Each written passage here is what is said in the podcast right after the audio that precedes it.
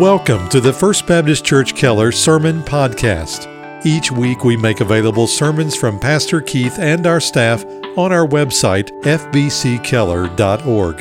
And on iTunes, search for FBC Keller Media in the iTunes Store. And now, here's our pastor, Keith Sanders. I want to invite you once again to turn with me to the fifth chapter of the Gospel of Luke. Luke chapter 5, we're making our way verse by verse through the Gospel of Luke.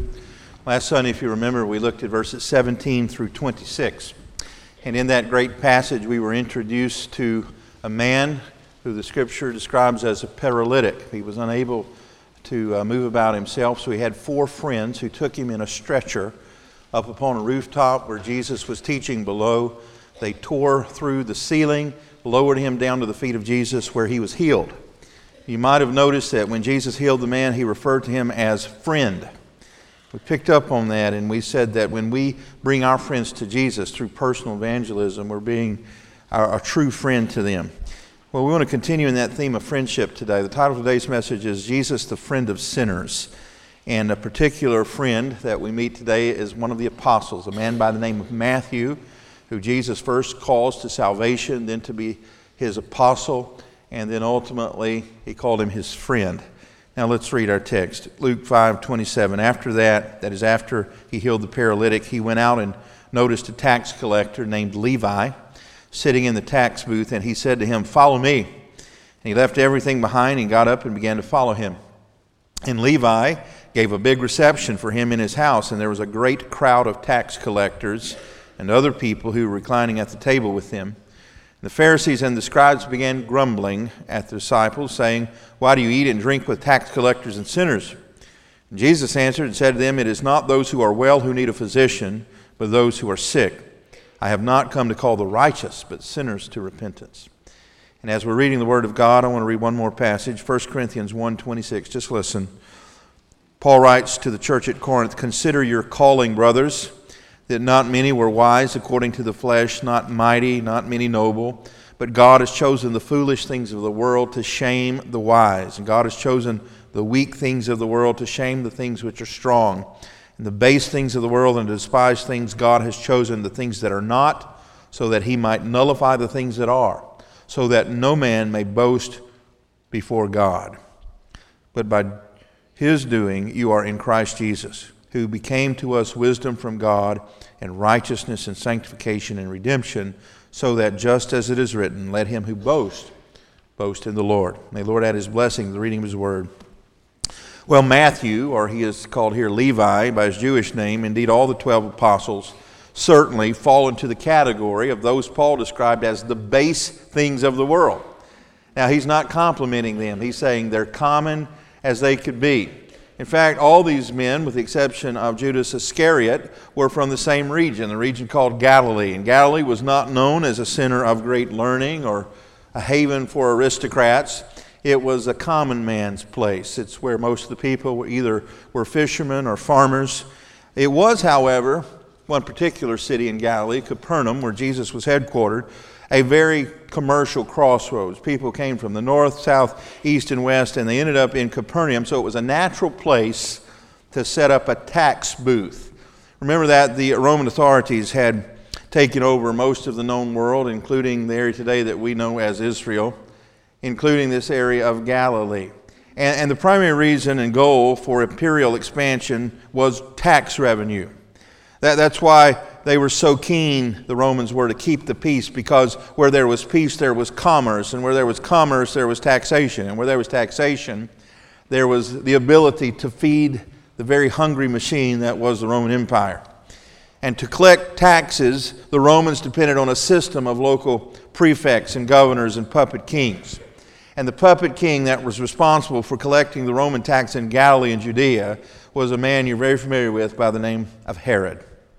Herod was uh, then charged with franchising out the actual physical collection of the taxes to local tax collectors, of which Matthew was one. And so the first thing I want you to note today on your outline is the unrighteous are called. Matthew, being a tax collector, was known to all as a sinner. Now, the worst thing you could be in Jewish society was a tax collector. But you might be reminded just now of how many times that Jesus ministered to tax collectors. Your children probably sing a song about one of them, Zacchaeus, who was a wee little man. Zacchaeus not only was a wee little man, he was a hated little man because he was a tax collector. Now, there were all sorts of gradations of tax collectors. Some of them were highly influential and very wealthy, and they never got their hands dirty by actually collecting the taxes. They hired people to do that. And then there were the common tax collectors who sat in a little booth on the roadside, and every wagon that came along, they excised a tax upon. And so here's Matthew. He's one of these lowly booth tax collectors that the people really hated because they saw them and interacted with them every day, and so they would become the subject of their hatred. But like Zacchaeus, Matthew was called by Jesus to be a follower of his, and like Zacchaeus, he did. There's another man that we'll talk about a little bit later on today who was in a parable that Jesus told. He was simply called a publican, which is another name for tax collector. Jesus told a story about two men who went down to a place of worship to pray. One was a Pharisee, which was uh, someone who was of exalted status in the community. The other, a tax collector, who was the lowest of status in the community. But the Pharisee prayed like this Father, I fast twice of the week, I give alms to the poor. Aren't you glad to have me on your team? Basically, is what he said. And he said, I'm glad and thankful that I'm not like that wicked tax collector over there. The scripture says the tax collector, unable because of guilt to lift his head to pray, simply mumbled to himself, God have mercy upon me, the sinner. And Jesus said that man went down to his house that day justified. Well, here's another tax collector, Matthew, here in Luke chapter 5. Here was a man who was uh, probably on the take, as most of them were. See, if you couldn't pay your taxes, Matthew would have been glad to loan you the money himself at exorbitant interest rates. And if you couldn't pay back the interest, he would send out his goons to break your legs. And so here was a man who was universally despised, and he was confronted by his own sinfulness every day, and yet Jesus calls the unrighteous to salvation. Now, to be a tax collector also had cultural implications. The tax collectors were not allowed to worship in the local synagogues with other Jewish people. They were considered ceremonially unclean. The people were given permission by their rabbis to cheat and mistreat a rabbi anytime they wanted to. He was the one exception that it was okay to cheat. He was constantly reminded of his sinfulness. Now, have you noticed so far here in Luke the kind of people that Jesus associates with? We've seen him cast out demons. We have seen him touch a leper and heal him. We've seen him heal a paralytic when most of the crowd would think this man deserves the condition that he's in because they perceived his sin to be greater than theirs. And now he's commiserating with tax collectors. Probably the question Jesus' critics were asking as they observed all of this up until this point is how low will he go? well, he answers that question to the very bottom.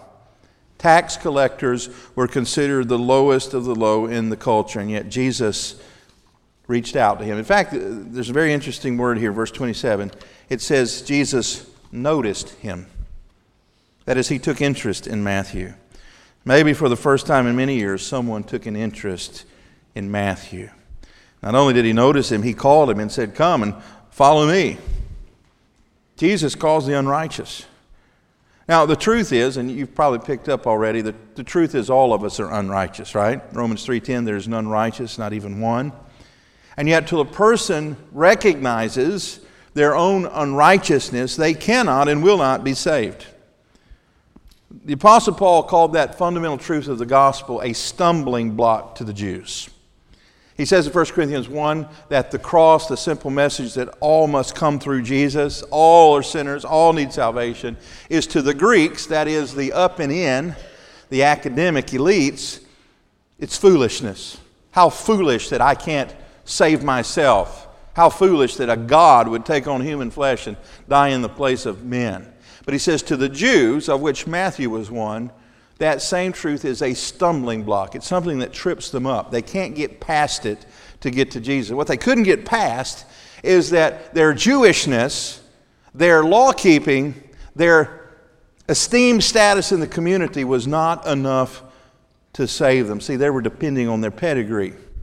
Remember the Apostle Paul describing himself before his conversion, a Pharisee of the Pharisees, of the tribe of Benjamin, touching the law blameless. That's what, up until the point that he was confronted by Jesus on the Damascus Road, he would have pointed to to anyone that questioned his credentials.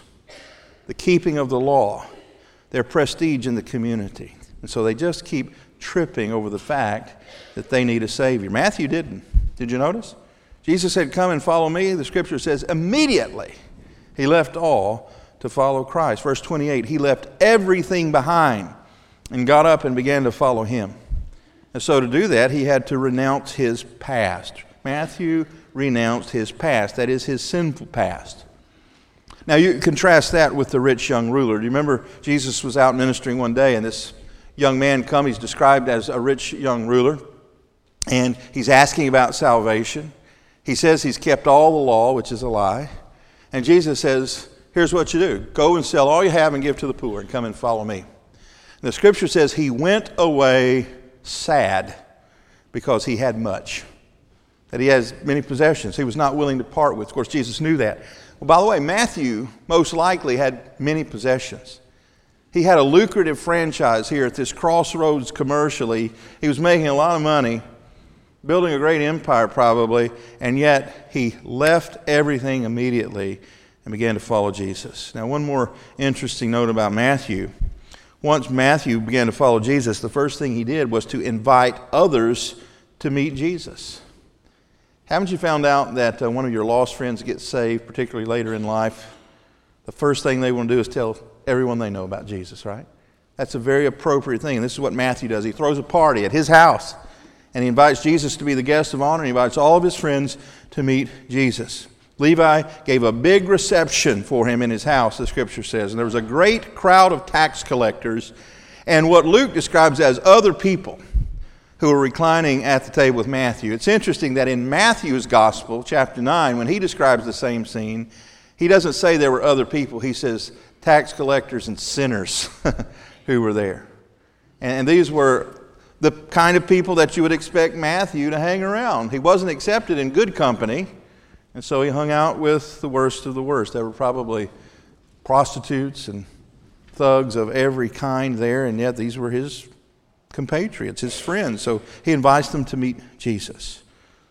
Well, it did not escape the notice of the Pharisees that Jesus was frolicking and they would say playing and partying with these people. By the way, there are Lord's Supper implications to this. Scripture says he was reclining at the table with them, which is the posture that people used to eat a relaxed meal in those days. They would have couches. You'd have your head and shoulders towards the table, your feet draped behind you, and you would be face to face with the people that you were dining with, a very intimate setting. And this was what Jesus was doing. By the way, that's exactly what Jesus was doing in the upper room the night of his arrest. He was surrounded that night by sinners. And, and, dear friends, in a moment when we take of the Lord's Supper together, may we never forget every time we do, Jesus is being a friend to sinners when he would commune with us. We are sinners, but sinners saved by his grace. It has been said by many preachers, and I want to repeat it. Jesus did not come to make bad men good, Jesus came to make dead men alive. And that's what we were when we were lost. We were separated from Him. Paul says, dead in trespasses and sins. And so it is very appropriate to rejoice in the fact that we've been made alive. And that brings us to our second point. Not only does Jesus call the unrighteous, He rejects the self righteous. The self righteous are rejected. What I mean by that is a self righteous person cannot and will not be saved.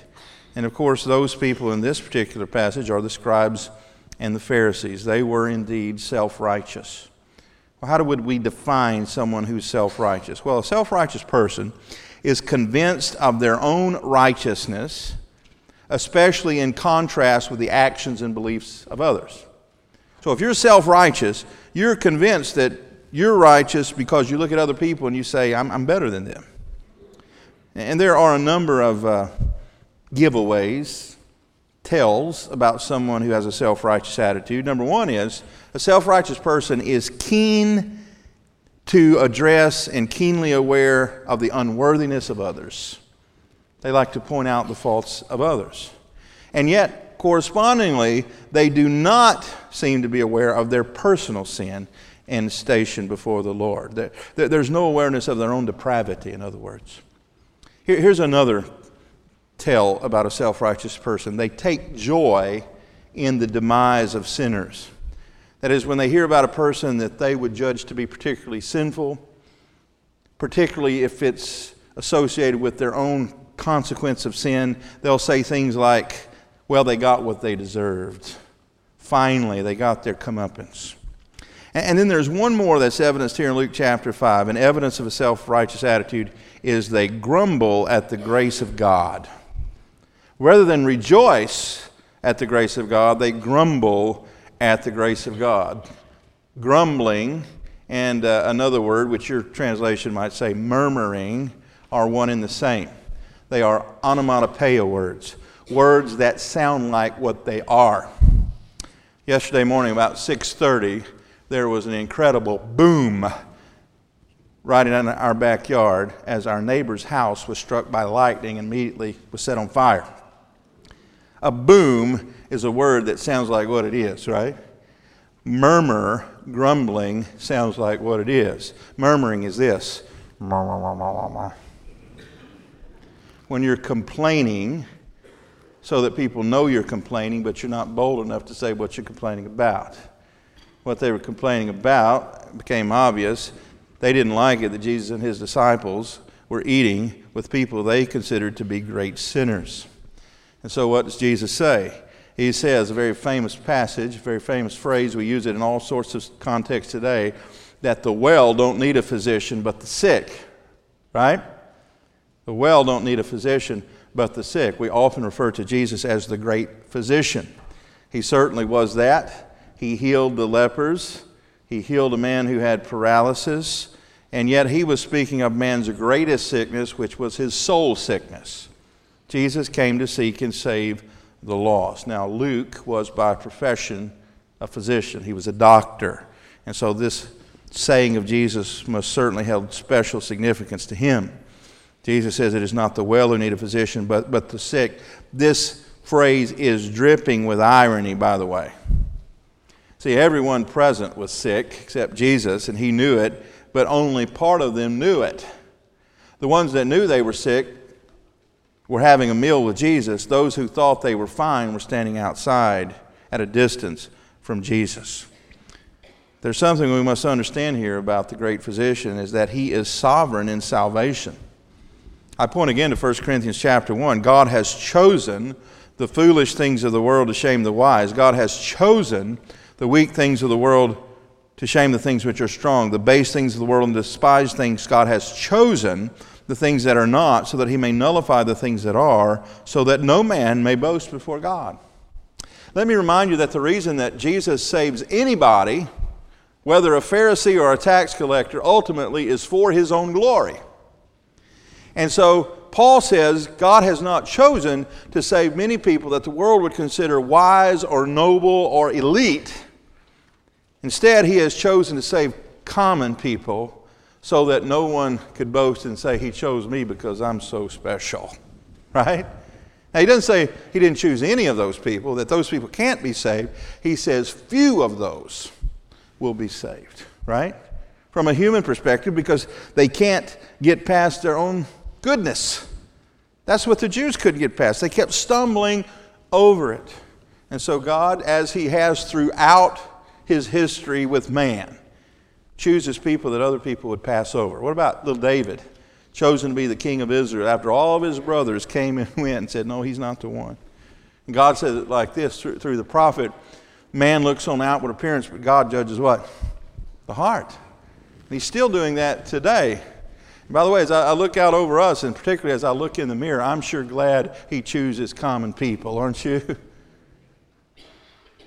And I hear people say sometimes, well, if this professional athlete would just get saved, or this politician would just get saved, or this Hollywood actress would just get saved. What an impact they could have on the kingdom of God. Dear friends, God doesn't need a Hollywood actress or a politician or a baseball player to advance his kingdom. He has chosen common people to get glory for himself. Now, we rejoice when anyone comes to salvation, whether they're elite or whether they're common, but the truth is, he says, Few there be that find the Lord Jesus, and most of them are common folks. He has mercy upon whom he chooses to have mercy. He's not a respecter of persons. Why does he do it? He says, for his own glory. Here, here's the implication of that before we take of the Lord's Supper. If you're here today and you're a human being, it means one thing you're a sinner. The Bible diagnoses you as having a sin problem. Whether you are down and out or whether you're up and in, you have a fundamental need that all people have, and that is forgiveness and redemption. I remind you again about the parable of the Pharisee and the publican. The publican was self righteous. He said, I do this, I do that, I'm the best. He was rejected. The Pharisee, the down and out, said, Lord, have mercy. He was accepted. And here's the summation of everything I've said today only the humble can be saved. Only the humble can be saved. Now, God says that in many different ways in many different places in His Scripture. Jesus said it this way when He addressed the crowd in what we know as the Sermon on the Mount Blessed are the poor in spirit, for they will see God. Now, Jesus is not saying there's something inherently blessed about poverty. He's speaking of spiritual poverty. The person who recognizes they have nothing to offer God, they come to Him on His terms with empty hands and outturned pockets and says, Lord, have mercy. That's the person that will see God. The Bible says, He resisteth the proud, but gives grace to the humble. Finally, He says, Humble yourself under the mighty hand of God and he will exalt you in due time. What about you, friend? How did you come in this room today? Was it with a heart of self righteousness that said, looking around to the rest of us, I'm as good or better than these folks? That may be true. Jesus didn't come to make men moral, he came to make dead men alive. Morality will not get you into heaven. Jesus said that He is the way, the truth, and the life, and no one can come to the Father except through Him. And so if you come to Him with a self righteous attitude, you can't be saved. If you come to Him with a broken and contrite spirit and say, Lord, I'm a sinner. I have no righteousness to offer you. You have all the righteousness that I need. Would you accept me on your terms? Would you forgive me? Not based on what I can do or have done, but based on the shed blood of Jesus Christ, his perfect life, and his glorious resurrection. That's how we gather around the Lord's table. We come to remember the body and the blood of Christ. We don't come to celebrate and pat ourselves on the back and say, Look at us. Jesus said, As often as you do this, do it in remembrance of me. Let's pray and thank Him for our salvation. Heavenly Father, Lord, you're so good to us in so many ways. And Lord, I thank you for the reminder today to avoid the temptation of self righteousness. Lord, you reserved your harshest rebukes for the self righteous, yet you were called a friend of sinners. Reminded of what Paul said in describing himself that Jesus Christ came to save sinners, of whom I am chief. Father, that is the attitude that you hear, that you honor the attitude of the publican. And Father, I want to do as Matthew did. I want to invite others to meet Jesus. So if you're here today and you don't know Him as Lord and as Savior, just right where you are, could you just confess in your own heart that you're a sinner, that you deserve the wrath of God, but you want the mercy of God? He says if we confess with our mouth that Jesus is Lord and believe in our heart that He's raised Him from the dead, we'll be saved. Doesn't matter if you are thought of as a moral person, doesn't matter if you're a pillar of the community. you have to come the same way as the worst criminal in the worst prison on death row. It's through humble faith. So Father, I pray that you would grant repentance and faith all present here. And I ask these things in Jesus' name and for his sake. Amen. Thank you again for listening to our broadcast. To learn more about First Baptist Church in Keller, Texas, or to hear more sermons by Pastor Keith and our staff, visit us online at fbckeller.org.